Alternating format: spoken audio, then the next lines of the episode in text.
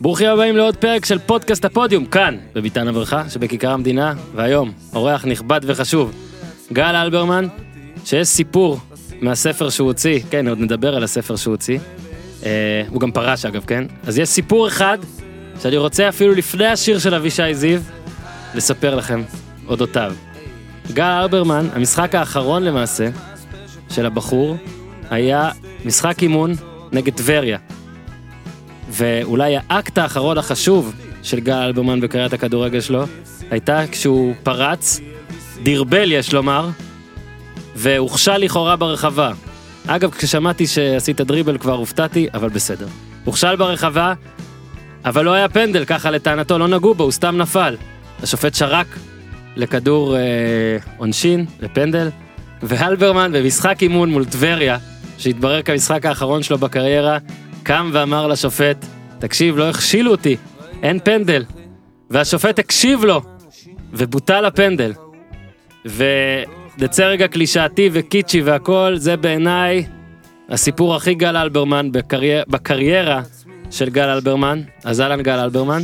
אהלן, מה נשמע? בסדר גמור, אז הנה עכשיו אתה תשמע את השיר של אבישי זיו, לא בפעם הראשונה, ואחרי זה נדבר. יאללה גיזם! כן אבל extra extra large, my special from the United States of ארצות הברית.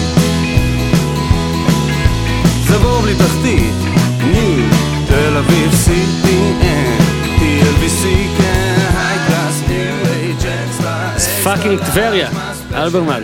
ככה, זה היה המשחק האחרון. רק נגיד, אה, השבוע תבדקו, חזרנו לעבוד, פרקים, הכל יש, תרפרשו, הכל, אה, אני אפילו לא יודע באיזה יום אנחנו נעלה את זה בהתאם ללוז, אבל רק נגיד שזה הוקלט, הפרק הזה הוקלט ביום שני, נכון? אנחנו ביום שני, הכל מבולבל. יום שני, הוקלט ביום שני, אז קחו את זה לאן שתרצו. אה, אם פתאום ביום רביעי תראו ידיעה מרעישה שחתמת ב-MLS או משהו, אז, אז זה מה שיש לומר בנושא הזה. מן הסתם גם פרשת, וזה מאוד מאוד מעניין אותי, וזה זמן לדבר גם על זה.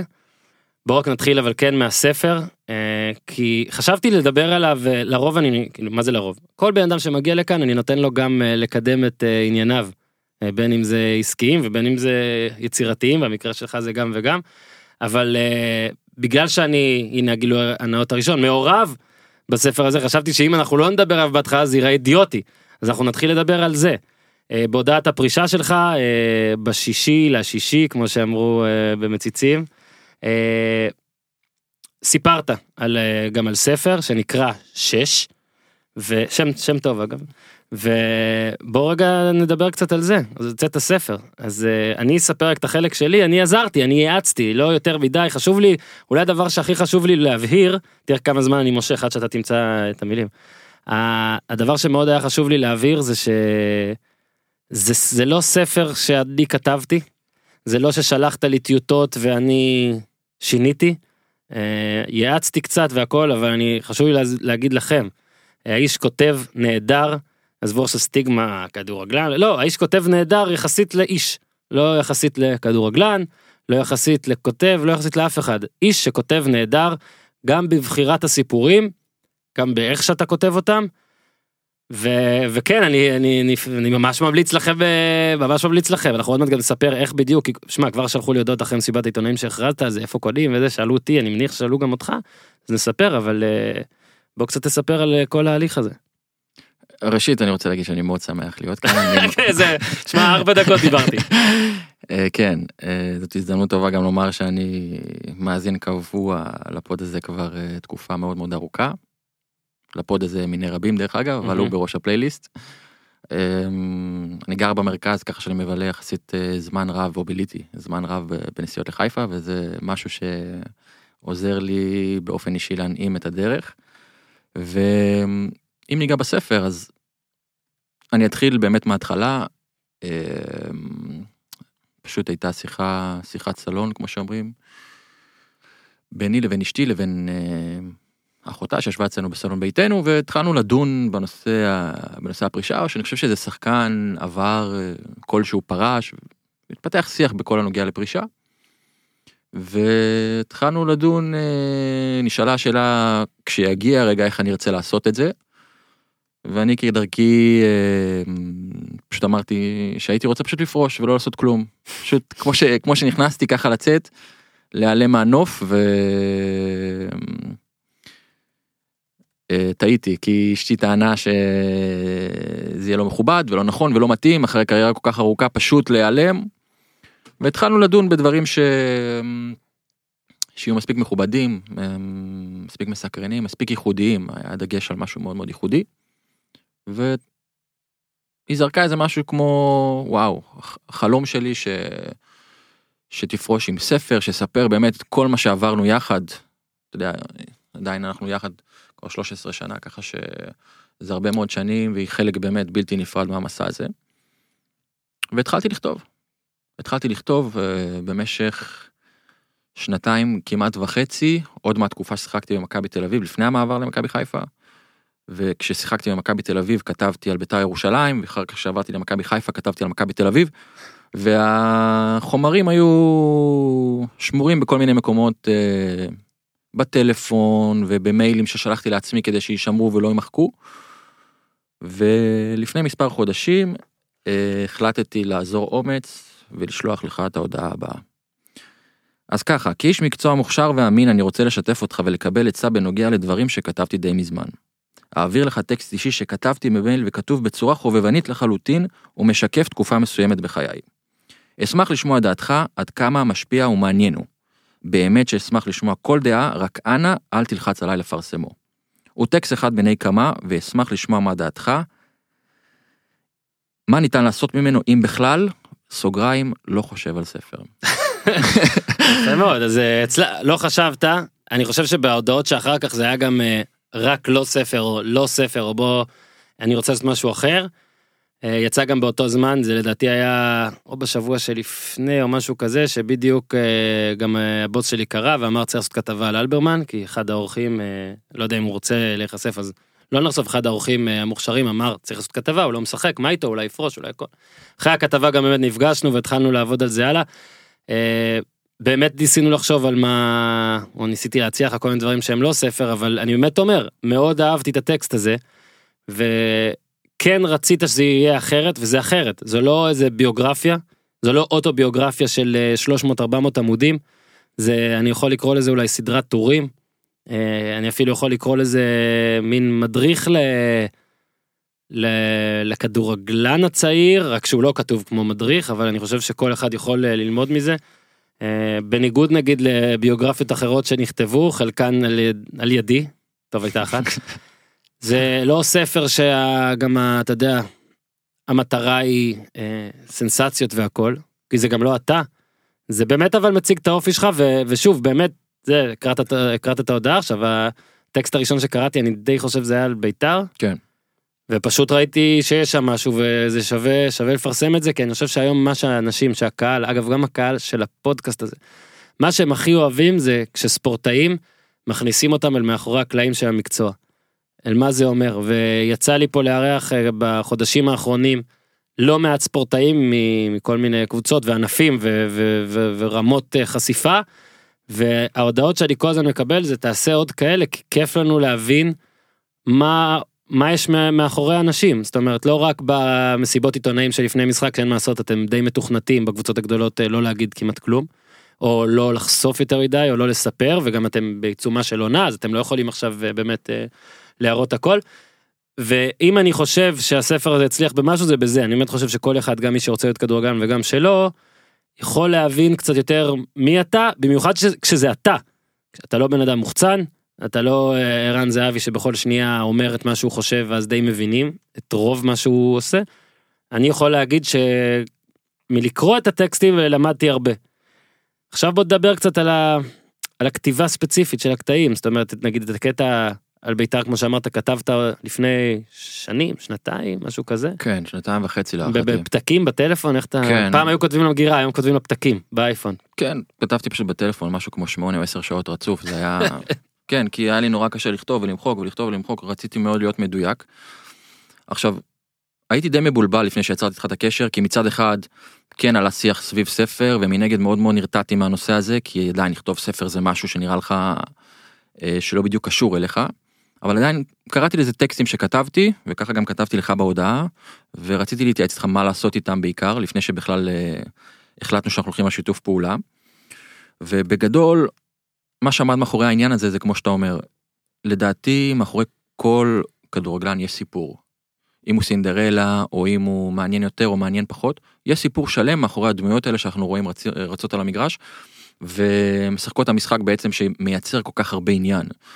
עכשיו במקרה שלי זאת הייתה הזדמנות יוצאת דופן באמת לספר כמו שאתה אומר לא לא כל כך נחשפתי. לתקשורת בשנים האחרונות בעיקר כשהייתי צעיר מן הסתם קצת יותר אבל בשנים האחרונות די ירדתי מתחת לרדאר מכל מיני סיבות כאלה ואחרות. ולא באמת שיתפתי וסיפרתי וגם כבר שסיפרתי ושיתפתי אז היה בעקבות אה, מראיין שיושב מולך לרוב ולוקח את השיח למקומות שהוא רוצה לקחת אותם. ואת המקומות שייצרו עניין לדעתו. והפעם רציתי לשים דגש על משהו שאני רוצה להעביר, על מה שאני רוצה לספר, על מה שאני רוצה לשדר מהמקומות שחוויתי וספגתי כנער, כילד, כשחקן בוגר לאורך כל הדרך, ולשתף אותם בעצם. וזה היה בעצם המטרה של לכתוב על דף מבלי שאף אחד מוביל אותך, אלא שרק אני עצמי יושב מול הדף ומעביר את בדיוק הדברים שאני רוצה להעביר. כי לפעמים ברעיונות דברים מוצאים מהקשרם ואתה נשאל על כל, לרוב אתה נשאל על, על, על דברים שהם אקטואליים, שהם רלוונטיים להיום, שהם מהמם. רלוונטיים למשחק הבא, או שרלוונטיים לתקופה האחרונה. ופחות יש לך הזדמנות לבוא ולספר מה הדברים שהובילו אותך להגיע בכלל לנקודה הזאת. וזה היה, היה לי מאוד מאוד חשוב בספר. ואני מאוד מרוצה מהתוצאה הסופית כי כן הצלחתי לגעת גם אם לא בהכל בהרבה מאוד נקודות שהיו משמעותיות בחיים שלי קודם כל כאדם ואחר כך כשחקן. כן, גם אה, הרבה, גם כדורגלנים אומרים עליך, עוף מוזר, זן אחר, אז בקריאה הזאת כן, אני חושב, ב, כן יהיה אפשר להבין, להבין קצת יותר, עם כל השיווק האגרסיבי, אה, יש לך קצת, אה, אם מישהו רוצה, הפרק הזה מוקלט ביום שני, כמו שאמרתי, אה, כבר חשפת את העובדה שיש ספר, אבל הוא אמור לצאת לחנויות אה, בימים הקרובים, נכון? כן היינו מאוד לחוצים על התאריך כי היה לי מאוד מאוד חשוב להודיע גם על הפרישה שלי וגם על הוצאת הספר בתאריך מאוד מאוד ספציפי שהוא לא מקרי השישי לשישי. אז ככה שמבחינת הארגון של השיווק של הנושא הזה הוא משהו שלוקח אה, קצת זמן אבל עדיין אני מאמין שבמהלך השבוע הקרוב אני לא יודע מתי הפרק הזה יעלה אבל הספר יהיה ניתן להשיגו גם בחנויות הספרים וגם אני אדאג לידע אותך לגבי לינק שנוכל באמת לפרסם כדי שאנשים יוכלו לדעת איפה ניתן להשיג את הספר הזה. ומי שלא יכול לחכות, אה, מכירה מוקדמת יש, אה, או שאנחנו שומרים את זה בינתיים? טלפון, משהו, יש? שומרים? אני חושב שאפשר אולי לפנות לספרי ניב. אה, שהם באמת השותפים שלי לה- להוצאה של הספר כדי לשאול אותם אני מניח שמי שמאוד מאוד ירצה יוכל להשיג את אז הספר הנה, כבר כי. אני כבר קיבלתי הודעות על זה, פייסבוק, טוויטר, אז הנה, כל מי ששלח לי את ההודעה וכל אלה שרוצים עכשיו לשלוח הודעה לי או לגל באינסטגרם שאין לו, אז בבקשה, אפשר, אה, ספרי ניב, מאוד פשוט להתקשר, להזמין מכירה מוקדמת, למרות שאני די נוטה לחשוב שעד שהפרק הזה יעלה, כבר יהיה לנו גם אה, לינקים עבורכם וגם גל ימצא עוד, אה, עוד דרכים אה, לפרסם איך אפשר להשיג. הייתה פה גם פרישה, ואולי זה הנושא הראשון שהמראיין פה רוצה לקחת אותך אליו. אז uh, עשית באמת את, נשים בצד את העובדה ש, שיש ספר, אבל עשית באמת את ההפך ממסע פרישה סנסציוני כמו למשל קובי בריינט, דואן וייד שמודיעים שנה לפני ו, ובכל אולם מריעים להם.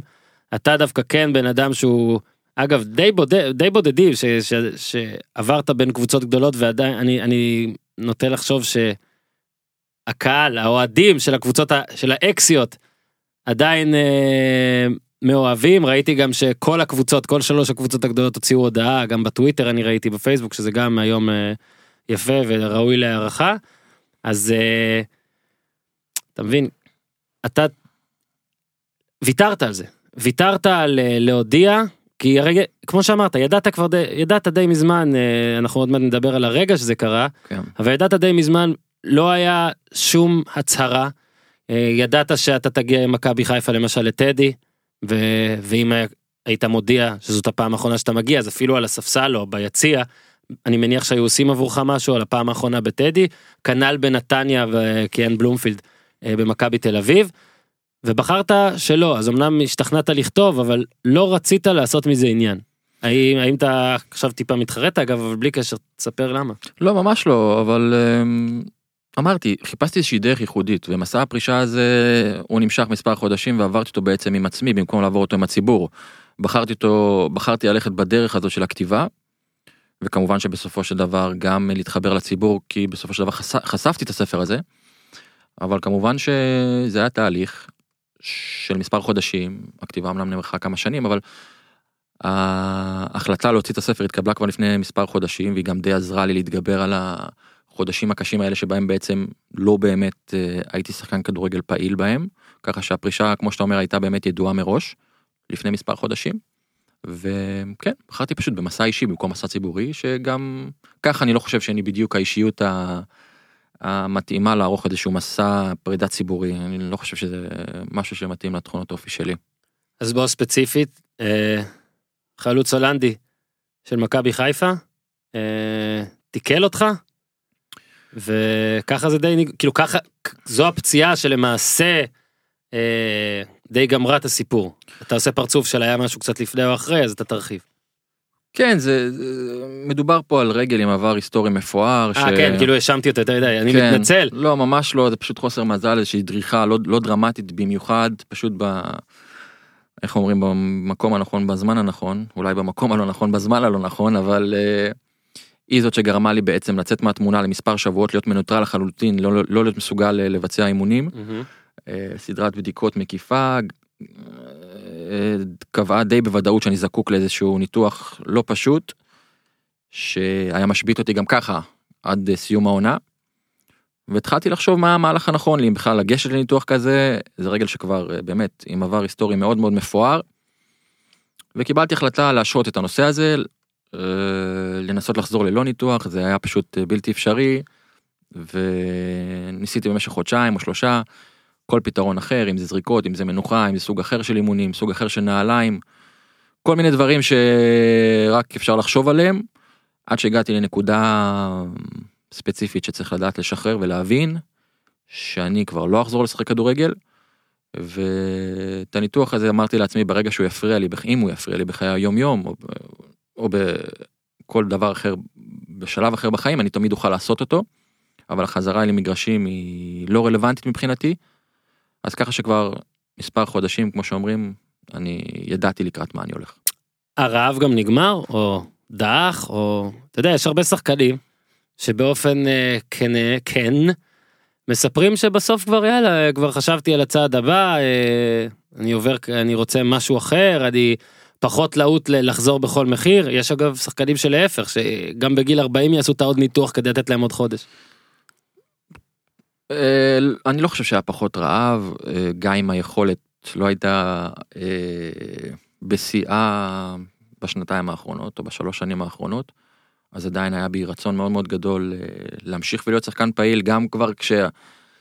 איך שאומרים שכבר קיבלתי את רוע הגזירה, עדיין הגעתי לכל האימונים והשתדלתי להיות חלק אה, מהקבוצה כמשהו שהכי קרוב להיות שחקן פעיל. אני גם אומר ואציין שלא בעונה שהסתיימה, בעונה הקודמת, בעונה הראשונה של מכבי חיפה, שלי במכבי חיפה. אה, במשך כל העונה, אני חושב שאני השחקן היחידי שלא החמיץ אף אימון במהלך כל העונה, ככה שמבחינה פיזית גם כן עדיין הייתי ב... גם אם לא הייתי בשיא הכושר, עדיין הייתי בכושר, ב- במצב די, די יציב מבחינת ה... מבחינה פיזית, ועדיין היה לי בי רצון מאוד מאוד גדול גם כן אה, לעמוד באתגר שהצבתי לעצמי והוא לעזור למכבי חיפה לגדול ולהתפתח, ולצערי כשלתי. יכול להיות אז באמת שאם זה היה מקצועית נראה אחרת, נגיד סתם אני עכשיו נותן תסריט שאתה בטח לא אוהב כי אתה לא אוהב תסריטים. אה, אתה עדיין נגיד במכבי תל אביב והכל אה, הכל נגיד נגיד כן הייתה עונה עכשיו של אליפות והכל זה היה משפיע. האם זה רק פיזי או שזה גם איזושהי לא, לא, יודע, זה- איזושהי עייפות לא, זה פשוט פיזי, זה לא, זה לא מאפשר... אה, פשוט אה, הפציעה הספציפית בדיוק, וזהו, כי זה רק זה. כי, כי זה מצריך אותי לגשת לניתוח ולתהליך החלמה מאוד מאוד ארוך, וכשאתה בן 36 מושבת אה, חצי שנה, אז אה, הפער להשלים הוא כבר הרבה יותר גדול, הרבה יותר מסובך, ובמחשבה הגיונית, פשוט קיבלתי החלטה שזה לא הדבר הכי נכון לעשות, וצריך לדעת גם מתי אה, לומר סטופ. טוב בואו נעשה קצת תחנות. תחנות ב... תחנות בקריירה. אה, אם אתה תרצה להוסיף על מהתחנות שלי אתה יכול אבל אה, נספר בקצרה שמכבי פתח תקווה הייתה תחנה ראשונה. לחו"ל אולי נגיע עוד מעט. אה, אני רוצה, אני רוצה לפתוח דווקא עם מכבי תל אביב, כי במהלך זה ש... מהלך שעזרתי לך וקראתי הכל וייעצתי וכל הדברים האלה, אני חושב שאפשר לחלק את הקריירה לשני חלקים, וזה לא במעבר למכבי תל אביב, אלא בהגעה של ג'ורדי קרויף למכבי תל אביב. זהו מבחינתי איך שאני מחלק את הקריירה שלך לשני חלקים. לא שבראשון היה רק טוב ולא שבשני היה רק רע, אבל זו באמת בעיניי החלוקה.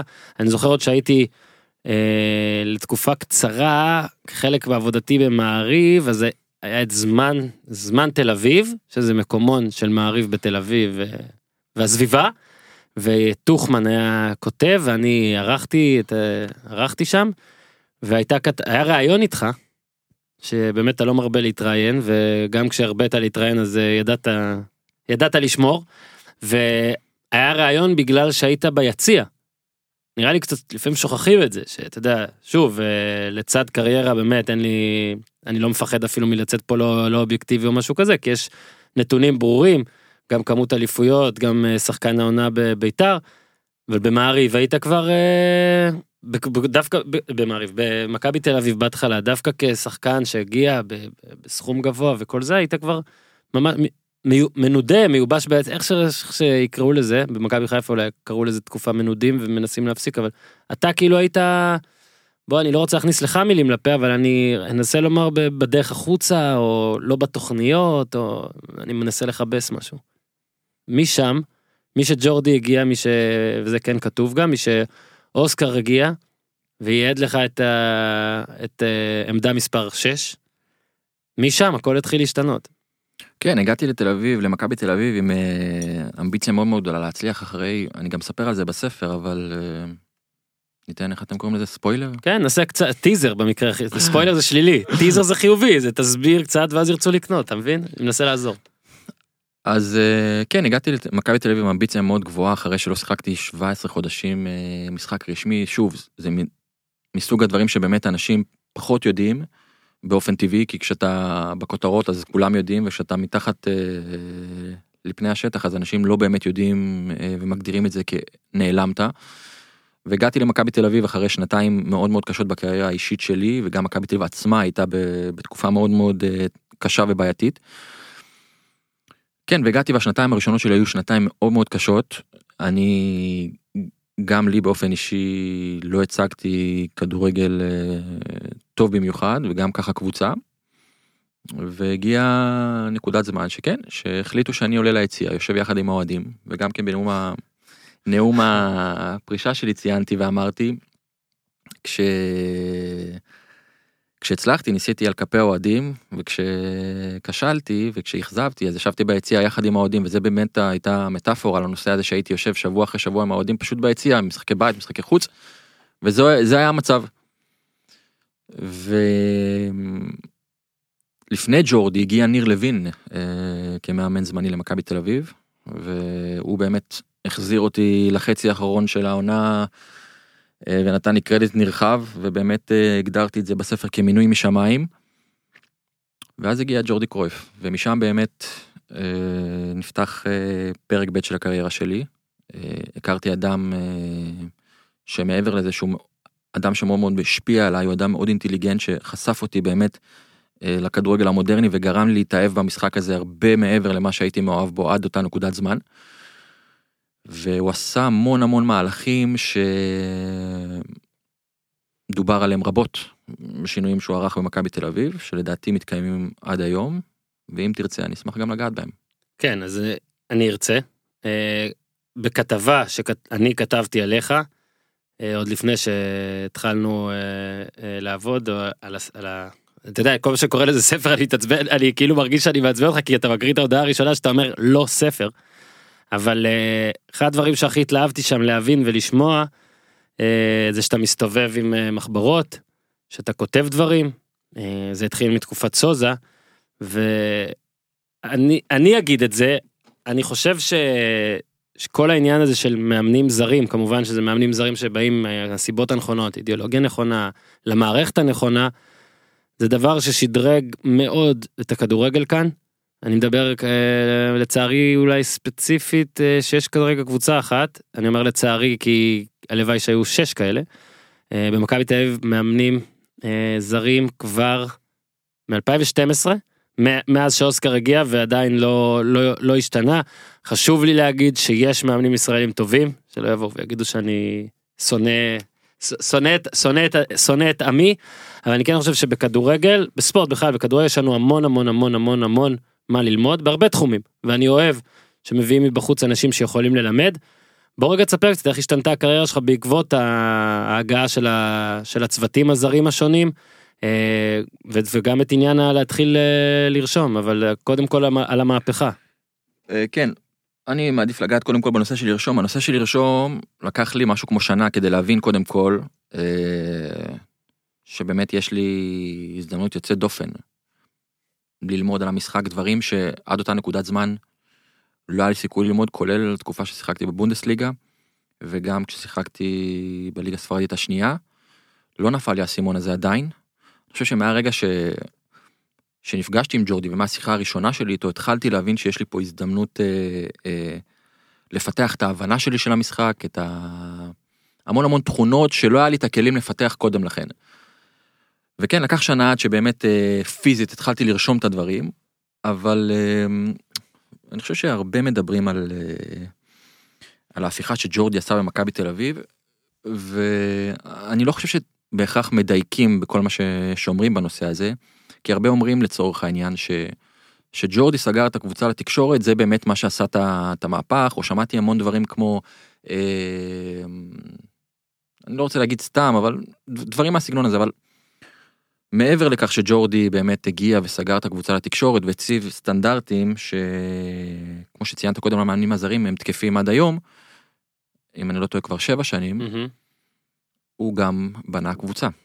הוא בנה קבוצה חדשה לחלוטין. הוא קבע שישחק בקבוצה שוער זר, לא שאני נגד שוערים ישראלים, אבל עובדתית, אה, אני גם לא מביע דעה כאן אם, אם זה נכון או לא נכון, אבל עובדתית לא היה שוער זר במכבי תל אביב מהתקופה שג'ורדי הגיע, הם- אלא אם כן אני טועה, אבל לא לא היה שוער. לא היה ישראלי מאז שג'ורדי. כן. סליחה, לא היה שוער. ישראלי במכבי תל אביב, רק אה, מחליף כזה. מחליף, כן. אז הוא בחר בווינסנט אניימה בשנה הראשונה. כן. הוא אחר כך אה, בנה את חוליית הגנה חדשה לחלוטין, הוא אמנם הוא נתן למאמן את הכלים אה, לבחור את הרכב השחקנים שלו, אבל הוא בעצם בנה את הסגל והוא הביא את איתן טיבי ואת קרלוס גרסיה שהם היו שני שחקנים חדשים בשנה הראשונה. הוא הציב את שרן יני כמגן ימני לראשונה לדעתי בקריירה. גם אני הפכתי להיות שחקן אחר לחלוטין, משחקן שרץ מרחבה לרחבה עברתי להיות מספר 6. רדיו היה שחקן שהגיע באותה עונה, לאחר מכן זהבי הצטרף בינואר, ראדה פריצה הצטרף בינואר, ובשילוב של שחקנים זרים, מעבר לשינויים שהוא עשה מחוץ למגרש, שבאמת אה, כבודם במקומם מונח, כמו שאומרים, הוא בנה קבוצה ובסיס של שחקנים אה, הרבה, הרבה יותר טוב ממה שהיה בשנים הקודמות. אז, אה, ואני חושב שעל זה מגיע לו קרדיט מאוד מאוד גדול. אני חושב שגם אה, בשנים ש... שלאחר מכן הוא עשה רכש מסיבי, אתה יודע, יכולים לבקר אנשים על, אה, על העברות ספציפיות כאלה ואחרות שהוא עשה, ואפשר גם תמיד לטעון שהיה לו המון כסף בכיסים כדי לבצע את ההעברות האלה, אבל עשה רכש מדויק, ומעבר לסטנדרטים ולמשמעת ולניתוק מהתקשורת, הוא גם בנה קבוצה ובסיס של שחקנים מצוין, כולל צוות מקצועי גם שהוא מדויק שהוא בחר לרוב. ובאמת זה מה שהוביל אה, את הקבוצה ואת השינוי להצלחה. כאילו לא- אתה אומר לא לא אל תשימו לב רק על אה, בוא נהיה יוטות ופתאום עיתונאים לא מדווחים ממה שקורה בדקה 32 באימון מסוים אלא יש פה כדורגל. ברור, אני, אני מוכן שנעשה ניסיון וננסה לנתק קבוצה אקראית מליגת העל ב- מהתקשורת. מהתקשורת, וזה לא, אני לא, לא בהכרח בטוח שזה יהיה באמת השינוי. יאללה ממחר מנתקים את אני אשדוד. חושב שזה, כמו שניסיתי להסביר, זה, זה, זה חיבור של שלושת הדברים יחד. לטווח הארוך אני חושב ש, שכן צריך מסגרת וצריך אה, משמעת וצריך שינויים, אבל אסור לשכוח שבסופו של דבר, מה שיעשה קבוצה מצליחה, הוא שחקנים טובים ומאמנים טובים. אתה גם מספר אה, גם בספר זה היה ש- שכאילו יש עכשיו אה, למדת ביטויים חדשים אה, דברים חדשים על המשחק מהמאמנים הזרים האלה. גם בכתבה גם בספר קצת קשה להסביר אם אתה יכול קצת להסביר כי אנשים פה, גם הרבה מאזינים כל הזמן שול, שולחים גם שאלות ספציפיות על זה, רוצים קצת לדעת יותר על המשחק. אם אתה יכול טיפה להרחיב על, על, על דברים מהותיים שלמדת, שעד אז פחות ידעת. אני נותן פה את הדוגמה הזאת הרבה פעמים ואני מתנצל, אבל בגלל שאתה פה מולי אני אתן אותה שוב כדי שזה אולי יפתח את הפתח. אה, זהבי למשל, אה, הגדיר בעבר את פאולו סוזה, ושוב בלי להעליב אף אחד, הגדיר את פאולו סוזה כמאמן הראשון שלימד אותו באמת באמת כדורגל. זה מה שזהבי עשה, זהבי הגיע באמצע השנה הראשונה של אוסקר. אתה היית עם אוסקר את כל השנה? כן. אם אתה יכול קצת לדבר כדורגל, קצת לה, להסביר לנו מה אה, דברים חדשים שלמדת, או עד כמה זה העולם שלך נפתח. תראה, אמ, כשהמאמנים הזרים הגיעו, וגם כשג'ורדי, הגיע, הבנו שאנחנו רוצים להיות קבוצה דומיננטית. וקבוצה דומיננטית היא קבוצה שמחזיקה 70% בכדור. אז מראש המחשבה הייתה שאנחנו צריכים לתרגל 70% מהזמן התקפה. ועד אותה נקודת זמן לא באמת שיחקתי בקבוצה שמאומנת ומאורגנת לשחק עם 70% פוזיישן. זה משהו שידענו שאנחנו הולכים לקראתו, ופתאום כל התפיסה השתנתה בכל הנוגע לאימונים, כי עד אז התרגלנו, אני לפחות גם התרגלתי, להתאמן, אה, לתרגל הגנה ולתרגל עמידה במגרש, מונח שאני פחות אוהב, כמו שכולם יודעים, כי גם עליו כתבתי בספר, כי בסופו של דבר עמידה במגרש היא משהו שאני פחות מתחבר אליו, כי המשחק לא משחק בעמידה, הוא משחק בתנועה. אז צריך לדעת להגיב וצריך לדעת אה, אה, לשחק את המשחק לא בעמידה אלא בתנועה, וזה הקושי בעצם, כי אם המשחק היה מנוהל בעמידה אז היה הרבה יותר פשוט לשחק אותו. פוסבול.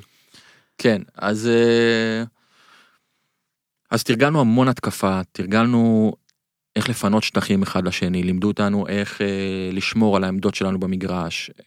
קשה לי מאוד אה, אה, בלי לוח טקטי או. להסביר את, ה, גיזם, אתה יכול להוציא לנו לוח טקטי? את השינויים, אבל בגדול כשהיינו מתרגלים תרגילים של הנעת כדור, אז במקום להתערבב ולרוץ כולם לכל הכיוונים, ידענו כל אחד לאיזה אזורים לצאת ברגע כש, שאנחנו מחזיקים בכדור ואיך לצמצם ולהקטין את המגרש לקומפקטי כשאנחנו מאבדים את הכדור, זה דברים שהיום, אני מניח, רוב הקבוצות אה, גם בארץ עושות.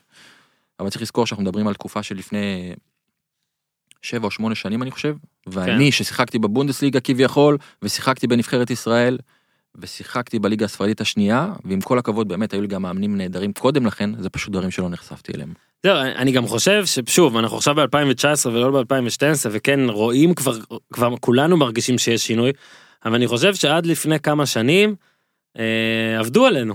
אה, גרמו לנו, בטח לכל מי שלא באמת שחקן מקצוען, להבין, ולהבין ולחשוב שזה ענף מאוד מאוד פשוט, והכל פה די, באמת, פשטני וקל, וזה זה ענף מסובך.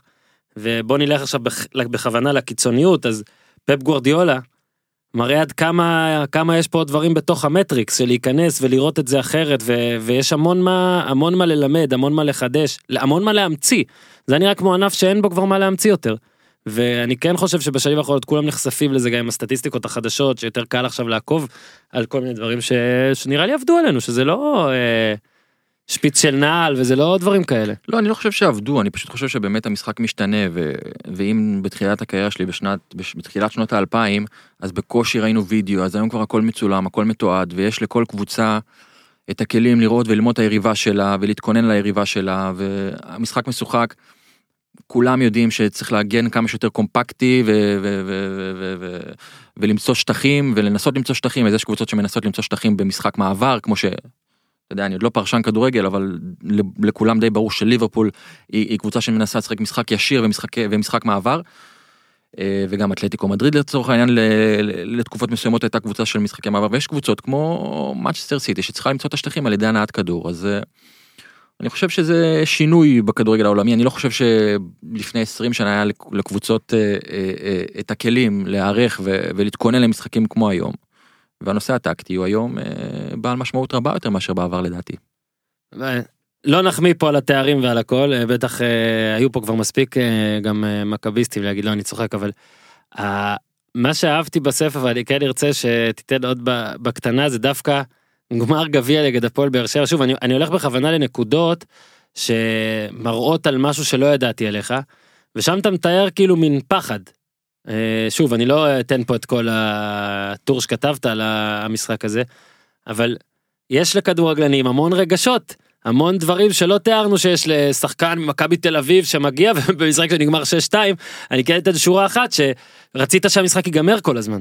כן, כי תראה, יש המון רגשות, וגם אני שתמיד שמרתי על הרשת אה, פנים רצינית ו, ו, ומקצועית כל הזמן, בפנים, בהרבה מאוד נקודות זמן, מתחוללת סערה. אתה, אתה מנסה לשלוט ברגשות ולחשוב במחשבה ברורה והגיונית, אבל מעורב פה הרבה מאוד רגש. אז יש שחקנים שזה יוצא אצלם בדרכים כאלה ואחרות, ויש שחקנים שיודעים איך, אה, אתה יודע, להחביא את זה בפנים, ואני לרוב הצלחתי להחביא את זה בפנים, למרות שאני מציין גם בספר בהרבה מאוד מקרים, שיש תחושות כמובן, ויש רגעים של חוסר ביטחון, ויש רגעים של פחד. שמע, שחקן שמספר שהוא מסתכל על השעון מההתחלה ורוצה שהזמן יעבור, אני מזמן, אני לא חושב שנתקלתי, אולי קראתי בחו"ל, אבל זה רגע מדהים. כן, כי, כי היו פה באמת, אה, היה פה צירוף מקרים של כל כך הרבה דברים יחד, שגם אני שיחקתי בעמדה לא נוחה לי פעם ראשונה בקריירה במשחק כל כך גדול. אה, בלם. היינו, כן, היינו מסגל חסר בצורה קיצונית, פשוט איכשהו חיברנו איזשהו אה, אה, הרכב מסוים, ותראה, היה איזה, הייתה איזה אווירה סביב הפועל באר שבע במשחק הזה שהם הולכים להתפוצץ. הם אמנם התפוצצו שלוש שנים לאחר מכן ברציפות, אבל, ה- כן. אבל ה- אווירת הפיצוץ הייתה באוויר. אה, אני לא רוצה לדבר בשם שאר שחקני לקבוצה או בשם אוהדי או בשם אה, אוהדי מכבי תל אביב, אבל אני חששתי מהמשחק הזה כמו שמעולם לא חששתי ממשחק. אז זה הגיוני שככה זה נגמר. זה עבר, זה עבר מלהסתכל על לוח התוצאות כדי שיעבור הזמן ללהסתכל ולא להאמין מה התוצאה. כן, זה, סיפרת שבאחד הגולים אה, כן, אתה כי, מחבק ואתה לא יודע מה התוצאה. כן. זהו, אוהדי מכבי יאהבו לשמוע, הם אוהבים לשמוע דברים כאלה. כן. המשחק אה, באמת פתאום אה, נכנס לאיזשהו סחרור ולמבול של שערים ש, שהם קרו כל כך מהר, שבאמת, אני יכול לדבר בשמי, כבר לא ידעתי מה התוצאה במשחק, כבר לא זכרתי, מרוב שהשערים הגיעו אחד אחרי השני. ואני לא אוהב לעשות דירוגים, אבל זה באמת המשחק הכי מטורף שלקחתי בו חלק. זהו, אז אה, רק נגיד, יצ... יש לי כבר כמה שעות אה, אלברמן, האיש שונא דירוגים, הוא ביטל לי אה, בלי לדעת, כן, הוא, הוא, הוא חסם בפניי בגלל השנאה לדירוגים מלא שאלות פוטנציאליות שאפשר היה לשאול, אבל אה, לא, לא, בסדר, אני אמצא- לא שונא, אני פחות אמצא- אוהב. אתה פחות אוהב, אני אמצא דרכי, מה הדירוג שאתה הכי שונא? אני אה, רוצה לדבר איתך על עוד דבר שהיה במכבי תל אביב, על הצ'מפיונס, על, ה... על אחרי שהפלתם. ודרך זה גם לשאול אותך, זה גם שאלה אולי על כדורגל ישראלי בכלל, על עתיד, על נבחרת וגם על הזמן שלך בחו"ל. כי כשעליתם לצ'מפיונס ליג אה, באמת היו אה, כמה משחקים מדהימים, אה, שמעליבים עליה אנשים שאני אומר, כשאני אומר שזה הרבה בזכות התעלות מטורפת של שחקן. זה, אני לא אומר את זה כדי להעליב את שאר הקבוצה, אני פשוט אומר שבסוף היה מישהו שצריך לשים, לשים את הגולים האלה, וברור שמאחורי גולים של שחקן יש עשרה שנלחמים, אבל עדיין צריך את הגולים האלה. ואז הגעתם, ושם זה לא היה, לא היה קרוב, זה לא היה כוחות.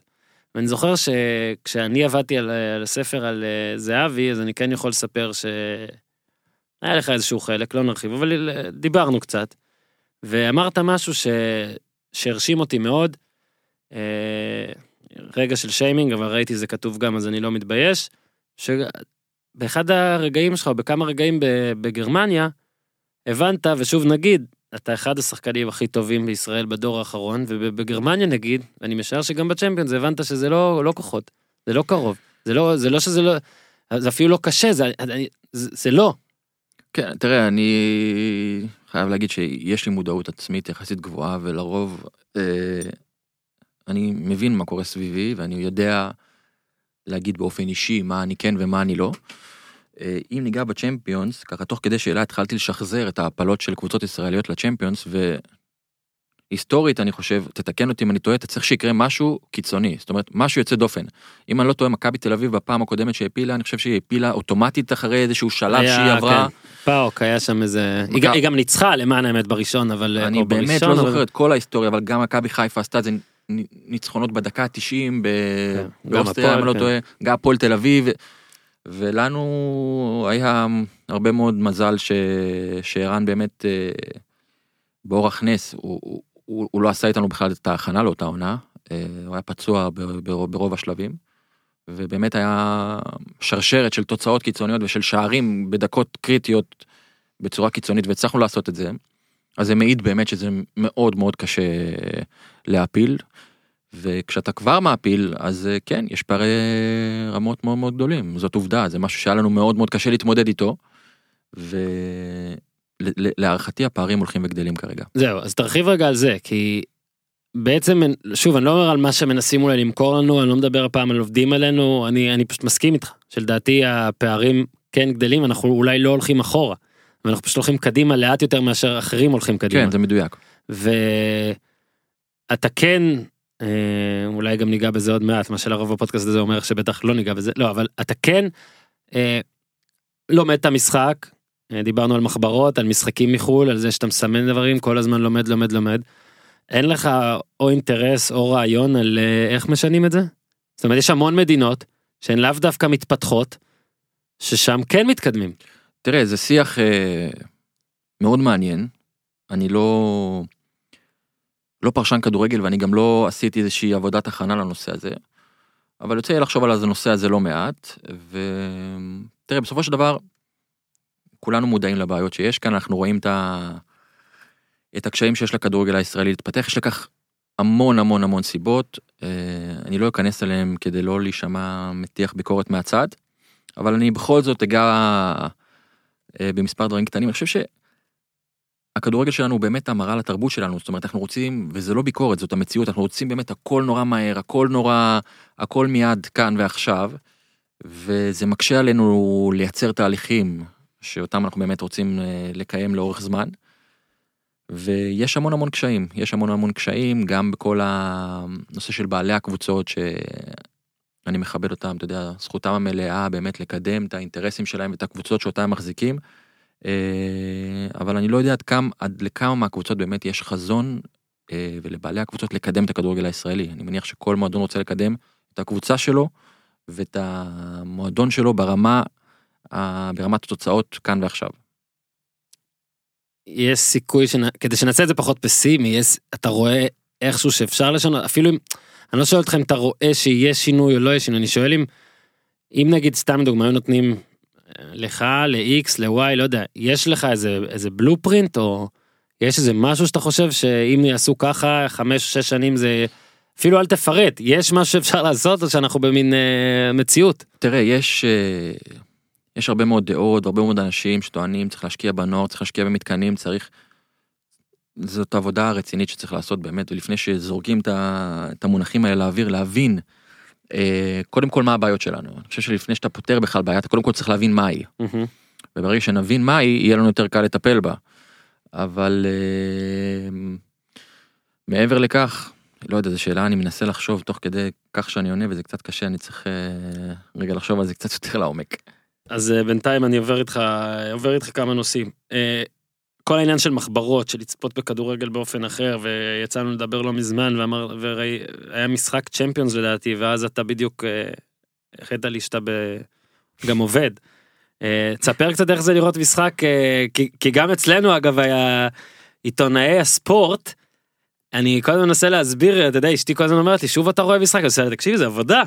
אז uh, אתה לא רואה משחק ונהנה ממנו לגמרי, אתה רואה משחק ומנסה לראות uh, מה המאמן עושה, כי כן, זה לא סוד, אתה כן רוצה יום אחד לאמן, לנהל כדורגל, לעשות משהו בסגנון הזה. איך אתה... אז ככה, אני רואה משחק במעבדת uh, כדורגל uh, ממוחשבת, סתם, אני צוחק. אני פשוט צריך לראות משחק בריכוז, אני... לא, אבל מה אתה עושה, מסמן נגיד דברים? אתה רואה נגיד, מה, מה, מה, איך דף במחברת נראה? אני כן אני פשוט צריך לראות את המשחק לעצור להחזיר לבדוק לצורך העניין יש שער אז אני לא רואה את ההילוך חוזר של השער אני בודק. הולך ממש אחורה כדי לראות ממה נגרם השער הזה בעצם או פעולה כזאת או אחרת לא משנה. זאת סתם דוגמה. אבל אני צריך לראות את המשחק בריכוז בשקט על מיוט אה, עם יכולת לעצור ולהחזיר. אה, רק ככה אני באמת יכול היום בנקודת זמן שאני רואה כדורגל ליהנות מהמשחק. כי אני חושב שדי מיציתי את המשחק מבחינת אה, לראות אותו כאוהד. כן. ולחוות, אתה יודע, רגעים אה, ולראות את המשחק עם חברים ועם בירות ועם זה, זה, זה, זה מה שאני יכול ליהנות ממנו. אבל כבר מיציתי את השלב הזה והיום אני במקום שאני מאוד מנסה להבין תוכנית המשחק של המאמנים, אה, איך הם מתמודדים עם תוצאה כזאת או אחרת או משבר כזה או אחר במהלך משחק. לחשוב על החילופים, לפני שיש חילוף, אני רואה שחקן על הקו, אני כבר מנסה לראות ולהבין אם אני מבין למה הוא מכניס את השחקן הזה במקומי, לדוגמה. פוגע? אה, פוגע? לא תמיד, לא תמיד, כי אני לא באמת מכיר, אתה יודע, לעומק את כל הקבוצות. אבל אה, כן, זאת הדרך שאני רואה את המשחקים, ככה אני באמת היום בנקודת זמן שלי נהנה יותר לראות אותם, הרבה פעמים אני רואה אותם בשידורים חוזרים, כי אז אני ככה, ככה גם מנטרל את אפקט ההפתעה, אתה יודע, אני, אני, אני יודע לקראת מה אני הולך, ואז הרבה יותר קל לי אה, לשבת ולהתרכז במשחק. למרות שאם תזמין אותי לראות איתך משחק בבית, וזה, אני עדיין יכול ליהנות מזה, אבל לא כמו שאני יושב, אני מרוכז, מהמם. ו... ומנסה להבין את המשחק ומה עומד מאחוריו. ביתר הייתה כבר די מזמן העניין של ביתר ואני לא רוצה עכשיו לחזור יותר מדי אחורה לחיים שכאלה גם לא למכבי פתח תקווה עם- עימה הסליחה אבל אה, יש משהו שאני כן שמתי לב עם דברים שאתה כותב זה הטירוף. אה, ה- הכמה ביתר היא אתה יודע כאילו הקבוצה של המדינה כפי שאתה מתאר שאוהדיה קוראים לה. וזה עדיין מרגיש שזה ככה וזה ו- ופתאום אתה יודע אתה עובר הזמן אתה לא שם לב וקראתי גם השבוע כזה באיזה טקסט היא לא זכתה בתואר כבר כמעט, יש עשור, יש עשור מה זה הגביע עם ראובן עטר לדעתי, יש עשור כבר לא? זה היה, התח- אני כבר כאילו, לא הייתי שם. כל כך הרבה זמן. אה, אתה יכול טיפה לספר, כי זה כן מעניין אותי, אה, להרחיב טיפה על מה זה להיות שחקן בית"ר ירושלים בעת הצלחה? למעשה אני הייתי שחקן בית"ר ירושלים רק בעת הצלחה. אחלה עד לשיחה. אבל כן זה זה זה פשוט טירוף בלתי מוסבר זה אני תמיד אומר כשאתה עובר ברחוב מול אוהד בית"ר ירושלים אז uh, הסבירות הוא שהוא יעיד על זה שאוהד בית"ר ירושלים הרבה יותר גבוהה מאשר אתה תפגוש אוהד מכבי תל אביב מכבי חיפה או הפועל תל אביב. כי הם כל כך uh, uh, מלאי תשוקה והם כל כך uh, באמת כמו שאומרים באש ובמים אחרי הקבוצה שזה בולט אצלם הרבה יותר מאשר במקומות אחרים. אה, ואם ניגע בהצלחה של בית"ר ירושלים בתקופה שאני הגעתי לשם אז אמנם התקופה הייתה שונה והייתה אחרת ו... אבל היא התרכזה לשחקנים ישראלים לקיבוץ השחקנים הישראלים הכי טובים בליגה בזמנו שהיא בנוסף אה, להתחזקות הקבוצה גם אה, השתדלה לפגוע בשאר יריבותיה לצמרת והביאה את שמעון גרשון מהפועל תל אביב ואת מיכאל זנדברג ממכבי חיפה ואת אריק בנאדו ממכבי חיפה ואת עידן טל שאומנם הגיע מחול אבל דאגו שהוא לא יגיע לשום מועדון אחר בארץ. ככה שבאמת אה, הטכניקה ל- לבניית הסגל שם הייתה מעט שונה מאשר אה, כן. מה שחוויתי במכבי תל תביאו אביב הכל. אבל אה, כן הייתה תקופה מטורפת לחלוטין. בוא נעבור למכבי חיפה, אה, ששוב אני אומר, כרגע גם אני, אני קורא בתקשורת, אבל כרגע אין שום דבר בעצם. כרגע סיימת כשחקן שם, ונכון, אה, חשוב לי כן להגיד מבחינה כרונולוגית, נכון לזמן שאנחנו מדברים, שלא אנשים יאזינו לזה עוד שבוע, ואז פתאום אני אומר, לא יודע, תהיה עוזר מאמן שם, או להפך, או יוכרז של, שלא תהיה, לא יודע מה. אה, אבל בוא רגע נדבר על, על המעבר שלך. קודם כל המעבר עצמו ממכבי תל אביב למכבי חיפה. אה, שוב קראנו את הכל אנחנו יודעים את- הדברים הבסיסיים אבל עד כמה זה היה מוזר לך. כי בכל זאת היית במכבי תל אביב המון, בוא נדע המון, במונחי כדורגל הרבה זמן, הרבה שנים. היית בהתחלה לא מוצלחת ואז בפיק ואז היו כן אה, היה כן שוב פחות מוצלח.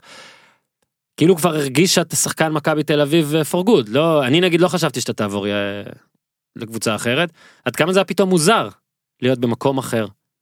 חולצה אחרת צבע אחר. אמ, תראה אני לא יודע עד כמה זה היה מוזר אבל אני יכול להעיד שזה באמת עם כל גורם הפתעה זה היה משהו בלתי נמנע זאת אומרת שיחקתי במכבי תל אביב שבע שנים הגיעה נקודת זמן שהחוזה שלי פג ולא קיבלתי הצעה לחידוש החוזה.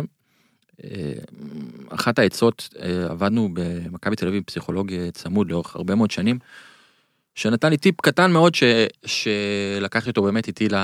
להמשך הקריירה שלי מהרגע ששמעתי אותו והוא פשוט אומר לא להיעלב. במקצוע הזה אתה צריך ללמוד לא להיעלב. לא להיעלב ש...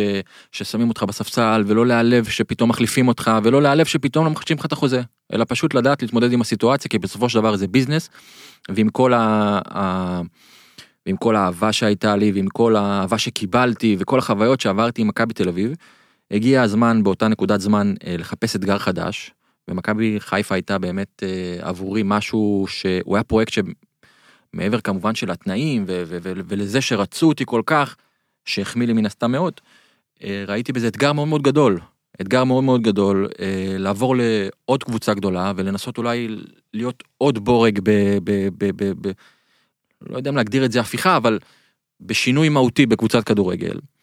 ובראייה לאחור שאני מסתכל על זה, אני חושב שזאת הייתה החלטה אמיצה, החלטה נכונה, החלטה מתבקשת, ואתגר גדול שפשוט לא הצלחתי לעמוד בו. וזה משהו שאתה חושב שעכשיו אתה חוזר אחורה היית יכול לעשות דברים אחרת או שזה הבעיה הייתה גדולה מאדם אחד.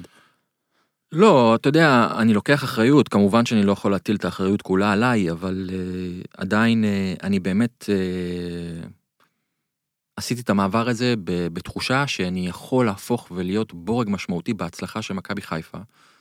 ויש המון סיבות למה זה לא הצליח, אני לא אשב כאן כמובן ואנתח אותם, כי, כי אנחנו רואים גם אה, ויודעים כולנו ש, שהיינו בוא נגיד רחוקים מאוד מהצלחה. ואני לרוב אוהב להסתכל על החלק שלי ועל הצד שלי, ופשוט אה, לא הייתי טוב מספיק, וכנראה שבנקודת זמן הזאת ובכושר שהייתי בו, הכושר המקצועי שהייתי בו, האתגר פשוט היה גדול ממני. זהו זה, זה כאילו קטע שכמו שמדברים אולי על הכדורגל הישראלי אז מכבי חיפה זה סיפור בתוך סיפור. אה, ואגב זה שכולם כל הזמן תוהים למה זה לא. מצליח זה כאילו מין מחמאה למכבי חיפה שכאילו אנחנו מסוגלים להבין למה בביתר זה לא מצליח אנחנו מסוגלים להבין למה בהפועל תל אביב זה לא מצליח אנחנו לא מסוגלים להבין למה מכבי חיפה זה לא מצליח כי כל הזמן אומרים הניהול הוא אירופי ויש תקציב ויש דברים ויש הכל ויש תנאים כי באמת יש. אה, אני יודע שאתה לא תמנה את הבעיות אמרת את זה כבר אבל. יש לך פתרונות או, או אתה מכיר בבעיות הספקת לראות הספקת להבין דיברת עם אנשים על זה? כן, יש, ואני גם באמת לא במקום של לשפוט או לבקר, אתה יודע, יש מספיק אנשים שיעשו את זה, אבל עובדתית, אני חושב ש... שלפחות בתקופה שאני הייתי במכבי חיפה, אה, לאורך תקופה גם ניסינו לשנות את המסגרת, והגיע צוות הולנדי שהציב אה, אה, מסגרת חדשה בכל הנוגע ל... להתנהלות מול תקשורת ולהתנהלות משמעתית, והייתה מסגרת מאוד מאוד ברורה, והמשמעת הייתה באמת יוצאת מן הכלל, יוצאת דופן. אבל לא הצלחנו לחבר את הכל אה, להצלחה, זאת אומרת לא הצלחנו לחבר סגל שחקנים מספיק טוב, ככל הנראה צוות מקצועי מספיק טוב, ומסגרת, שאלה בעצם הדברים שאתה צריך את שלושתם כדי להביא קבוצה להצלחה אה, היום, ככה שפשוט לא הצלחנו לחבר את הכל לחבילה אחת, ומי יודע, אולי ב... אני מניח שביום מן הימים זה יקרה, אבל כמו שאמרתי, אה, זה פחות או יותר הסיפור. הוא יותר פשוט ממה שאנשים חושבים לדעתי. אין לך אינסטגרם, גם לא פייסבוק, בטח שלא טוויטר. אה, אני חוזר לנקודה שבו אנשים אמרו איש מוזר, עוף מוזר, זן אחר. הרגשת לפעמים באמת אאוטסיידר בתוך קבוצה? אה, יש נגיד סצנה שאתה מספר על שכל השחקנים מעלים סטורי או תמונת ניצחון לאינסטגרם, עכשיו אין לך, אבל יש נגיד אתה במכבי תל אביב אז יש אתה יודע יש זהבי ייני וכל החבר'ה וזה ואולי אתה קצת יותר קרוב לייני שם באופי אבל אתה יודע אלירן. ו... עכשיו במכבי חיפה בכלל כי אתה כן כבר היית לצד שחקנים צעירים האיש ה... נקרא לך המבוגר אתה, אתה צעיר ממני כן בושה אבל הרגשת לפעמים שבואנה אין אה, אין פה ממשק אין. אה, לא לא אה, תראה לדעתי גם אה, כלפי חוץ זה מצטייר שאני טיפה אאוטסיידר אבל טיפה כל... אתה יודע בקטנה אני אני חושב שבנושא הזה כן אני מעט שונה אבל אני לחלוטין לא אאוטסיידר בחדר הלבשה אני יש לי באמת אה, המון חברים מעולם הכדורגל אנחנו חברים כל כך טובים יש לנו כל כך הרבה חוויות משותפות. שהם יישארו עבורי חברים לנצח בכל מיני תחנות שעברתי בקריירה תמיד הייתי אה, אני גם טיפוס הרבה יותר חברותי בחדר הלבשה ממה שאני על פניו נראה כלפי חוץ אולי זה בעקבות זה שאני לא שותף ולא פעיל ברשתות החברתיות. ולמען האמת גם אין לי סיבה מסוימת אה, לומר למה אין לי את זה אני פשוט חי את חיי בצורה הרבה יותר אה, אה, אה, פשוטה ונוחה וכיפית. בלי זה הרבה טוענים שבגלל שאני לא יודע מה זה אז אולי אה, אני חי ככה אבל אה, בגדול בנושא הזה אני מסכים שאני אאוטסיידר. אולי גם אה, מעט בדברים אחרים אבל אה, לחלוטין הרגשתי בבית בכל חדר הלבשה ש... שלקחתי בו חלק. בדוקיומנטרי אמריקאי של אה, שחקני פוטבול ו-NBA לדעתי הראו שאנחנו לא נדבר על האחוז כי אתה רצית אז לתקן אותי אבל אני זוכר ש-90 אחוז מהספורטאים האמריקאים שפורשים מגיעים באיזשהו שלב בחיים בקריירה לברוק לנקודת אפס ל... לא יודע אם פשיטת רגע זאת הגדרה נכונה אבל מאבדים את עונם, ובכלל זה על הפחד מפרישות, וגם בוואלה אגב, אה, אופיר סער ועמית גולדשטיין עשו לפני כמה שנים אה, סדרה אה, שנקראת תלויים, סדרת כתבות כאלה וידאו, הכל בווידאו, באמת סדרה מוצלחת. אה, גם עליה אני, גם אותה אני ממליץ לראות, על, על, על שחקנים ש, שפרשו ופתאום, זה היה לדעתי, היה בנין ועמרי קנדה ועוד כמה חבר'ה כאלה מכל מיני, אה, מכל מיני זוויות שונות, וזה ב- מאוד מעניין להבין את הפחד הזה, ואת, אה, שוב, אתם, אתם משתכרים יפה, בטח שחקנים שהיו טובים, אה, סכומים שהם בלתי נתפסים, אתם מקבלים, עבורכם, בלתי נתפסים בתחילת, כאילו כשאתם רק מתחילים, אחרי זה אתם בטח כבר מתרגלים והכל, ואני מאחל שתמשיכו, אבל יש בך פחד?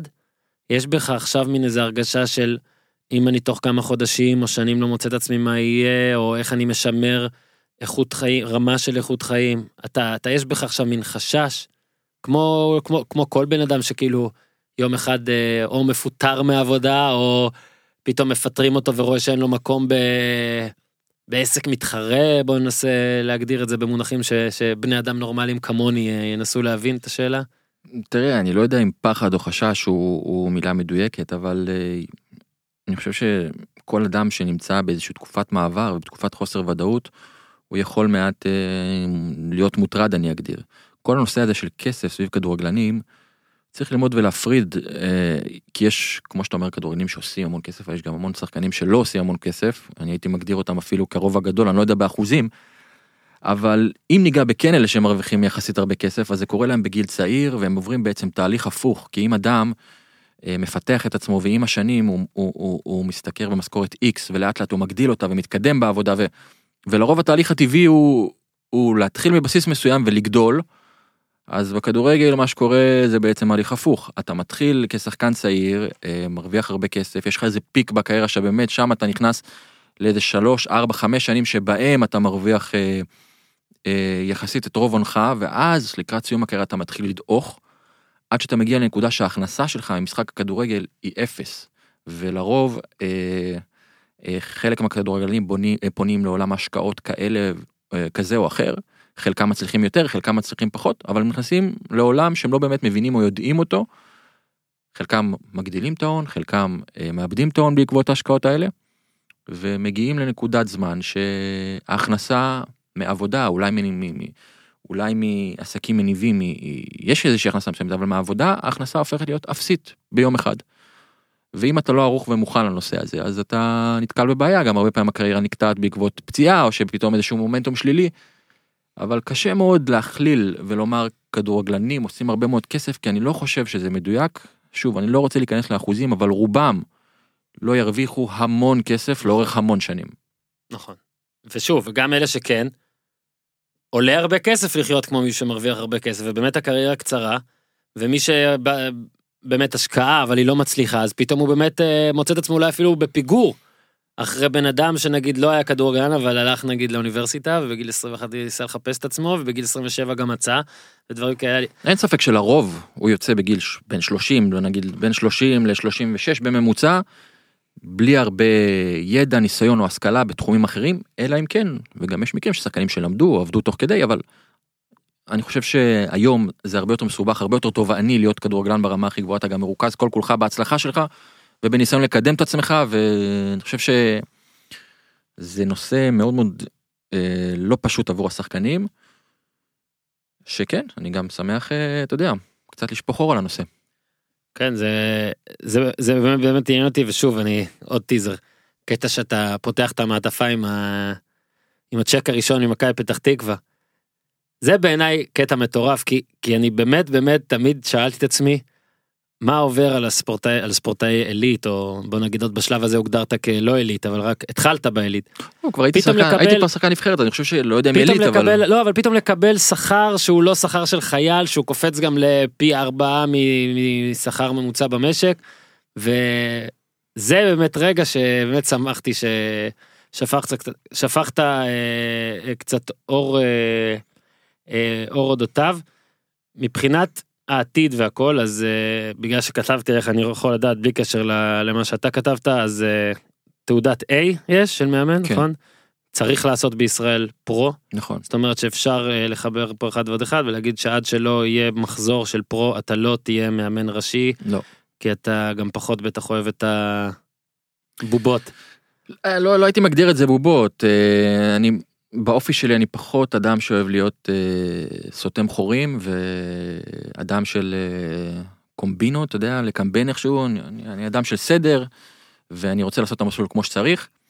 אה, אתה יודע, you never say never, אתה לא יודע לאן ברור. החיים יובילו אותי ואתה יודע, אני כן. לא רוצה, שיש אני לו לא את אוהב להתחייב, ההחלטה כן, הזאת, בדיוק, ואז להגיד, וזה, גיזם כי אתה לא יכול. לדעת, אבל כמו שאני מכיר את עצמי זה נראה כאילו אני אעשה את המסלול שאני צריך לעשות, וכמו שבאמת אה, נהוג להגיד כתוב בספר, ואני לא מאמין שאני אהיה מאמן ראשי, עד שלא תהיה לי תעודת פרו, ושאני אעבור באמת את המסלול שאני צריך לעבור.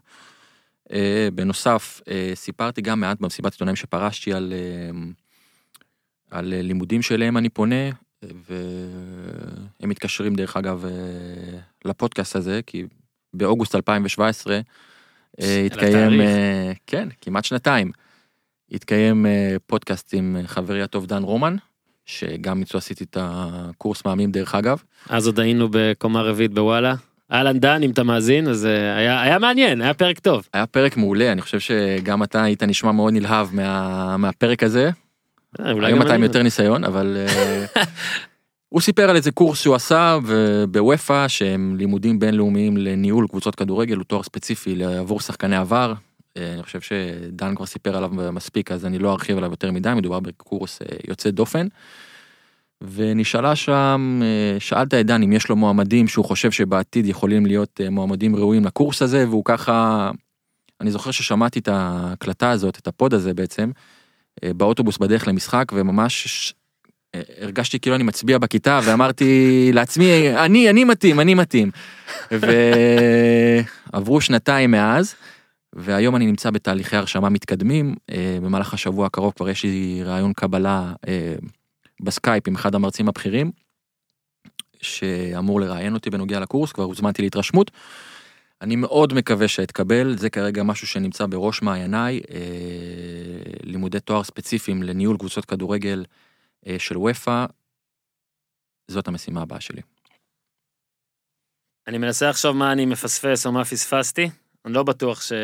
תראה, אפשר עוד לדבר הרבה. אני מנסה לעשות פה את המינון הנכון בין אה, לא לחשוף יותר מדי קטעים אה, מהספר, לבין כן, לה, כן לתת לכם טיזרים על אה, כמה, כמה הוא כן אה, מעניין ומחדש, אבל יש לך עוד נושא שאתה רוצה לדבר עליו ואני לא שאלתי. אה, אולי אתה רוצה לספר על אה, משהו שקשור בגיזם, שריכלתם לפני שנכנסתי לחדר, אתה מוזמן עכשיו. יש איזה משהו כזה? אה, רציתי לגעת בנקודת מפתח בספר. אמ, אני מדבר המון על הרבה מאוד קשיים ועל אה, התמודדויות עם אה, פציעות, התמודדויות עם הצלחה, התמודדויות עם כסף, אבל אה, אני חושב שהנושא שהיה הכי מהותי ומשמעותי עבורי, הוא לעזור לשחקנים הצעירים בעיקר, לדעת להתמודד עם קשיים, שקשיחות והתמודדות עם קשיים היא בעיניי נושא שהוא מאוד מאוד חשוב להצלחת הכדורגלן בעתיד. כי כשטוב וכשהולך, אז מן הסתם יש הרבה יותר אמביציה להתאמן חזק ולהתאמן קשה ו- ולעשות את הדברים בצורה נכונה. וכשקצת יותר קשה אז יש רגעים לוותר לעצמך ו- ו- ולשחרר. ואני חושב שאז הנפילה היא, היא באמת יכולה להיות נפילה מאוד מאוד אה, קשה וכואבת. אז אה, זה אחד הדברים שבאמת היה חשוב לי להעביר, לדעת, להכיל ולהתמודד עם קשיים במהלך הקריירה. כי בסופו של דבר, אם אתה רוצה קריירה, מניסיוני אני אוכל לומר, שהיא תימשך ותימתח על כמה שיותר שנים, להשאיר את עצמך בטופ שלך, אתה צריך לדעת להיות קשוח, לדעת להתמודד ולהכיל קשיים, וגם כשטוב, לא באמת, איך שאומרים, לעוף על עצמך, ולקחת בחשבון שהכל בר שינוי. לא, אתה אומר צעירים וזה מצחיק באמת דיברתי עם כמה חבר'ה צעירים אה, מכבי חיפה כשעבדתי על הכתבה עליך ו... ובאמת באמת גם לצד אתה מבין נראה לי אפילו בהודעת הפרישה שמכבי חיפה כתבו עליך בטוויטר ובפייסבוק הם נתנו הוא לא שיחק אצלנו המון שנים אבל הוא עשה מעבר לכדורגל. זה היה כאילו משהו שמאוד חשוב לך כמו שאתה אומר פה עכשיו וגם השחקנים הצעירים האלה אמרו לי אה, עד כמה זה עד כמה כן עזרת להם. ו, וזה בעיניי אני נגיד זוכר עכשיו אולי זה גם אקח את זה קצת כן למכבי תל אביב ודווקא פחות לצעירים אני זוכר ש... לא זוכר אם זה היה ג'ורדי שאמר או מישהו אחר שאמר שנגיד השאירו את קארוס גרסיה קצת אחרי בגלל הערך המוסף שלו. ואני כן חושב שיש המון המון משמעות לדברים האלה כשבונים עוגה של סגל של קבוצת כדורגל. אז אתה נתת מכבי תל אביב אז דוגמה שידעו איך לבנות מבחינה מקצועית אבל אני כן חושב שיש גם מקום מקום לדברים האלה. זאת אומרת שבכל מיני קבוצות יהיה באמת את, ה, את הוותיק בשנ, בעונות אחרונות שהמטרה שלו היא לא רק לחלץ כדורים ולהבקיע אלא גם ללמד את הבא ש, שצריך לעשות את זה. כן אבל זה יכול זה לא בהכרח חייב להיות בדמות אה, שחקן זה יכול להיות בדמות נכון. מנהל, מנהל קבוצה זה יכול להיות בדמות אה, מנהל מקצועי זה יכול להיות בדמות עוזר מאמן זה יכול להיות בדמות מאמן זה יכול להיות אה, באמת בדמות מאמן כושר זה יכול להיות הרבה מאוד. אה, הרי בקבוצת כדורגל יש אה, הרבה מאוד בעלי מקצוע והרבה מאוד, הרבה מאוד בעלי תפקיד שיכולים באמת אה, מעבר לעבודתם היומיומית גם לעזור לשחקנים האלה ולשחקנים הצעירים ב, ב, ב, בהרבה מאוד אה, מובנים נוספים. וכן לי היה מאוד מאוד חשוב להשפיע אם שיחקתי יותר או אם שיחקתי פחות ושוב אני אגע בזה שכתבתי את זה בספר היה לי מאוד חשוב להשפיע. כי בסופו של דבר אה, אליפויות זוכים ויש אה, ותארים זוכים ויש תקופות קשות יותר ויש תקופות קשות פחות אבל בסופו של דבר הידיעה שהשפעת אה, במה שאתה עושה אני חושב שזאת ההרגשת סיפוק הכי גדולה שיש. שרתי את נושא הנבחרת בקצרה גם לסוף בגלל שהפרק אולי עולה אחרי פולין ולפני כמה שבועות הקלטנו פרק שהיה ביום שעמדו להחליט על האם יהיו עוד פעם בחירות ולא ואני הימרתי באופן נחרץ שאין סיכוי שיהיה עוד פעם בחירות כי אנחנו לא עד כדי כך דבילים אה, לבזבז עוד פעם כסף אבל כמובן שטעיתי.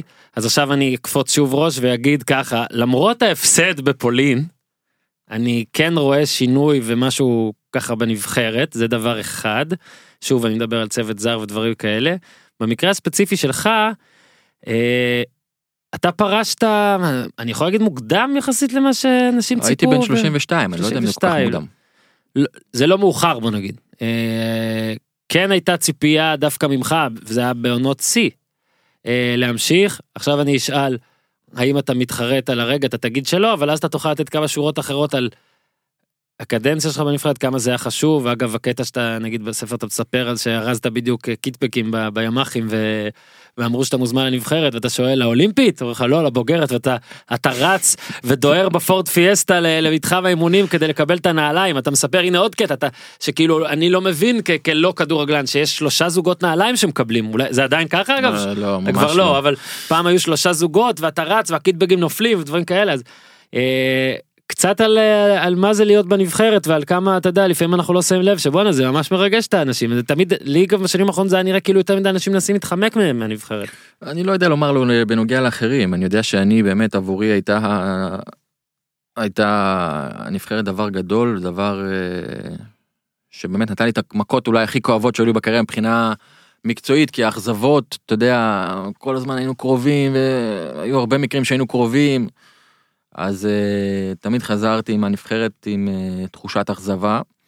Uh, הפרישה שלי מהנבחרת הייתה החלטה מושכלת, uh, החלטה שאני עומד מאחוריה עד היום, היא הייתה מתבקשת והכרחית מבחינתי, כי הגיע שלב שבו רציתי להאריך את הקריירה שלי ככל הניתן, ובגלל עומס uh, uh, משחקים יוצא דופן ב, במשך שנתיים או שלוש, פיזית הרגשתי שאני פשוט לא מסוגל לעמוד בזה, ואני מחויב, כמו שאנחנו רואים גם עכשיו, אין להם פגרה, לשחקנים האלה אין פגרה, הם מסיימים את המשחקים של הנבחרת, ואחרי אה, שבוע ימים או, או חמישה ימים, אני לא יודע כמה הם מקבלים מהקבוצות שלהם, הם כבר חוזרים שוב למחנה אימונים, ולי יצאה תקופה של שנתיים או שלוש כאלה שעשיתי ברצף, הייתי בן 32, אה, הבת שלנו היקרה אמילי נולדה בדיוק באותה תקופה, אז גם הלילות באופן טבעי התקצרו, ו...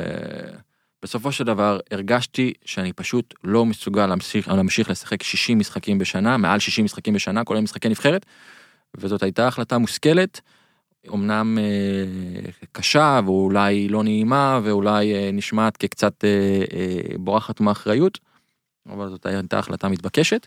ואם אנחנו ניגע בנבחרת עכשיו, אני חושב שכן, יש, אה, כמו שכולם רואים, שומעים ויודעים, רוחות של שינוי, אבל אני תמיד נש... משתדל להיות זהיר ואת רוב הקמפיינים אני שוב אני לא אין לי נתונים סטטיסטיים אבל מזיכרוני. תשע י... מתשע היה נגד עם גוטמן. יפה אז יש לנו נטייה לפתוח את הקמפיין חזק ו... ו... ולאחר מכן לדעוך. אני מאוד מקווה שהפעם זה יהיה אחרת כי באמת אני חושב שיש לנו הזדמנות יוצאת מן הכלל. כן אני גם לא חושב שצריך לסכם, לסכם מצבים רק בגלל רק נקודות ב, בקמפיינים, אם, אם באמת יש רוחות ודברים, זה צריך להיות משהו אה, הרבה יותר רחב. אה, נסיים בזה. אה, אני חושב שהדבר הכי מיוחד באיך שכתבת זה בכלל לא סיפור או משהו כזה, זה פשוט אתה נמנעת כמעט לחלוטין מלהשתמש בשמות של אנשים שהיו איתך בקריירה לטוב, לרע. אה, זה מין משהו שכאילו סיפרת שהוא גם אומנותי אבל גם האופי שלך ואגב גם ל... גם עכשיו אגב שים לב אני לא שאלתי כי כבר ידעתי, תודרכתי אבל אתה לא אתה פחות אוהב לדבר על אנשים על שמות ספציפיים על אה, שמות של מאמנים ממכבי חיפה ושחקנים ממכבי חיפה ושחקנים ממכבי תל אביב. אה, לבואטנג אפשר להחמיא כי אתה מחמיא לו אז הנה מחמאה בואטנג אלברמן לא אוהב דירוגים ובטופ 20 הוא לא אהב את המיקום שלך. אה, אז רק רציתי אני לציין את זה שלא אחרי זה יגידו למה לא שאלת על רוטל למה לא שאלת על זה לא, אני לא שואל כי הוא לא יענה על מה שהוא ירצה הוא יענה. אז זה אולי גם קצת אופי של גל אלברמן של כי, את- כי בוא נגיד אתה לא עושה את זה כי אתה מפחד מה יגידו על מה שאמרת זה פשוט אתה לא לא עושה את זה. בגלל זה אני אגב מכבד את זה. ולא כן, מטריד אה, אותך. אה, אני עושה, אחרת הייתי מטריד אותך. אני עושה את זה כי אני באמת חושב שזה לא העניין. גם בספר ספרון מדריך שכתבתי, המטרה היא לא לספר אה, סיפורים שהם אנשים לא יודעים ולחשוף איזשהו סיפור אה, צהוב על איש כזה או אחר. אז ניסיתי טיפה לעמעם את זה עם, אה, עם, אה, עם איש- כמה שפחות להשתמש בשמות אה, אה, אמיתיים, אתה יודע, נכנסתי לפעמים ל... כן. ל... כינויים. כן, כן, מה לכינויים היה סרביה מאתגרים. הבוסני הגבוה. כן, היה המון, היה המון, אבל אה, לא עשיתי את זה בצורה גורפת, זאת אומרת, יש אזכורים של שחקנים, אה, יש תיאורים של שחקנים, אבל עדיין, אה, בסופו של דבר, היה לי מאוד מאוד חשוב להוריד את הווליום הזה של החשיפה. אה, כמו שאמרת גם קודם, זה גם לא כל כך פולחן עצמי, אני גם לא כל כך מציין שם איזה, או מפאר איזה הישגים כאלה ואחרים, זאת לא הייתה הנקודה. וזהו. אני אולי אסיים אני לא באתי אני, אולי בעתיד גם אה, בהמשך באחד הפרקים אפילו אם לא תהיה פה אני אקריא או איזה חלק מטור או טור עם אה, מה שתאשר ואני רק בגלל שקוראים לספר 6 אני אקריא רגע את איך שהשגת את החולצה מותר לי? מותר לי להקריא את איך שהשגת את החולצה במכבי? אני יכול? אני מקבל אישור? תהנהן? ברור, ברור שאתה יכול. אה, אז רק ננסה כדי שאני לא אקריא קטע ארוך אז אה, אתה אה, הסתיימה העונה עם ניר לוי נכון ואז אתה רוצה יש אופטימיות לא, חדשה לא העונה עם ניר לוי. ל- אחת לפני כן, העונה כן. הראשונה בעצם כן, מסתיימת. כן, כן. ואז אתה היה לך בוא נתחיל קצת בפסקה של קודם בפגרה בעודי מתכונן לעונה הבאה אני חש בעיית זהות משהו מפריע לה ואז בעקבות אותן תחושות אני יוצא למסע חיפוש אחר מספר חדש לגב חולצתי. וואי אני כל כך מצונן בהקראה הזאת שינויים רבים מתרחשים בסגל הקבוצה בקיץ ומספרי חולצות אט אט מתפנים. החולצה עם המספר 10 הופכת זמינה ומיידית אני מודיע לאיש המשק שאני מעוניין בה. 10 הוא מספר מושלם אבל אני לא 10. מעולם לא לבשתי את המספר הזה ואין בכוונתי לעשות, לעשות זאת גם הפעם. ברצוני לבצע עסקת חליפין עם חברי לקבוצה, הבוסני הגבוה, הנושא על גבו את הספרה 6. עוד לפני התחלת המהלך, בדיקה חטופה הראתה שהבחור השתמש במספר 10 בעברו. 6. זה מה שאני רוצה להיות, החלטתי, אני 6. תהיה 6 ייעץ לי מאמני הראשון בקבוצת הבוגרים, שוב, אין שמות, אמרתי לכם. הוא התכוון לציונים בעיתון ולא למספר החולצה. אל תהיה לי שבוע 10 ושבוע 4. היה מפציר בי, דורש יציבות. בעודי מחפש את אותה יציבות, שנים רבות לאחר מכן, 6 נראה לי בדיוק המספר שאני צריך, בדיוק מה שאני צריך. אף פעם לא ייחסתי חשיבות רבה למספר שעל הגב, אבל הפעם כן. אני מרגיש שיש לי צורך עז בשינוי, בנוסף, גל בגימטריה זה 33, 3 ועוד 3 שווה 6. סיבה כפולה להשגת החולצה. עסקת החליפין מתבצעת בקלי קלות, מה דעתך לשחק עם 10? פניתי לבוסני הגבוה, יודע שהוא יסכים לשלל עוד לפני שבכלל הצעתי. ברצון רב הוא ענה, ואני קיבלתי את מה שרציתי, אני 6. ואתה בטח לא תשמח, אבל אני כן אגיד שזה מדוניאנין, ועבדת עליו, אבל אה, שוב, כנראה יצא לו גם טוב. אה, אז בחרתי לספר את זה למרות שיש באמת סיפורים על אה, מחנה אימון עם מיטה מתקפלת ודברים שאני לא האמנתי שבאמת אתה א' זה קרה לך וב' תספר ועניינים עם סרט קפטן מכבי חיפה ודו קרב פנדלים שאתה בועט ראשון ומודה לאלוהים ומה עשיתי זה בכלל וכל מיני דברים כאלה. אבל זה פשוט אתה יודע כי, כי לספר גם קוראים ככה ו...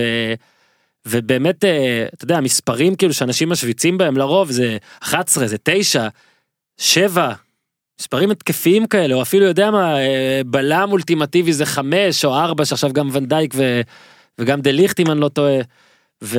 ושש אתה יודע שש זה כאילו זה גם מאוד אתה שש אתה מבין זה מאוד אתה ומצאת את זה יחסית בדיוק באמצע זה ב... איך אני חושב שכן, שנה לפני תחילת פרק ב', מה שאנחנו מגדירים בקריירת המשחק שלי. ובאמת גם בכריכה אה, אתה כותב על אה, שש וזה אני כבר אולי בעתיד אני אקריא את זה אבל בינתיים אה, נשאיר את זה ככה אז תודה תודה רבה אה, היה לנו כיף מאוד. אה, אגב שוב אין בדיחה על טורקיה וגיזם זה משהו שלא יקרה זה משהו שלא יצא פיקנטריה שלא תהיה בסדר טוב אני חשבתי שיהיה. אז עד כאן הפעם אלברמן נהנית היה בסדר כן, מאוד. תבוא שוב אם תרצה הכל טוב. אני אבוא. אז תודה רבה לגל אלמן, שוב אומר, אה, אם ממש בימים הקרובים זה עוד לא יוצא ואתם לא מקבלים הודעה, אז אפשר להתקשר לספרי לי, אבל זה באמת רק למשוגעים, המכורים והכל.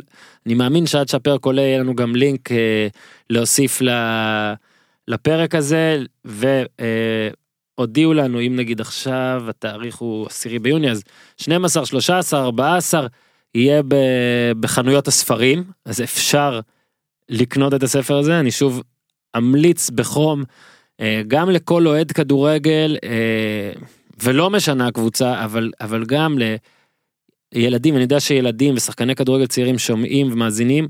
אני מאוד מאוד מאוד חושב שאתם צריכים בדרך זו או אחרת בין אם מחנויות הספרים בלינק או באפליקציות השונות שכי הספר הזה הבנתי גם יהיה באפליקציות הקריאה השונות. אה, כדאי לכם להבין קצת יותר על מה צריך לעשות ומה אולי פחות צריך לעשות וכל הדברים האלה כשחקן כדורגל. אה, אז, אז, אז בזה אני מסיים. אז תודה, תודה, תודה, תודה, אה, גיא אלברמן. הנה, ש- שעה שעברה לי בטיל. תודה לגיזם, שהתגעגע אליי מאוד מאז אתמול. ועד כאן אה, להפעם, פודקאסט הפודיום. תעשו טוב, תהיו שש גם כשצריך, אל תשכחו להיות שש. Special from the United States of ארצות הברית זה בור בלי תחתית, ניו תל אביב He'll be seeking high class, new age, extra, extra large, my special, my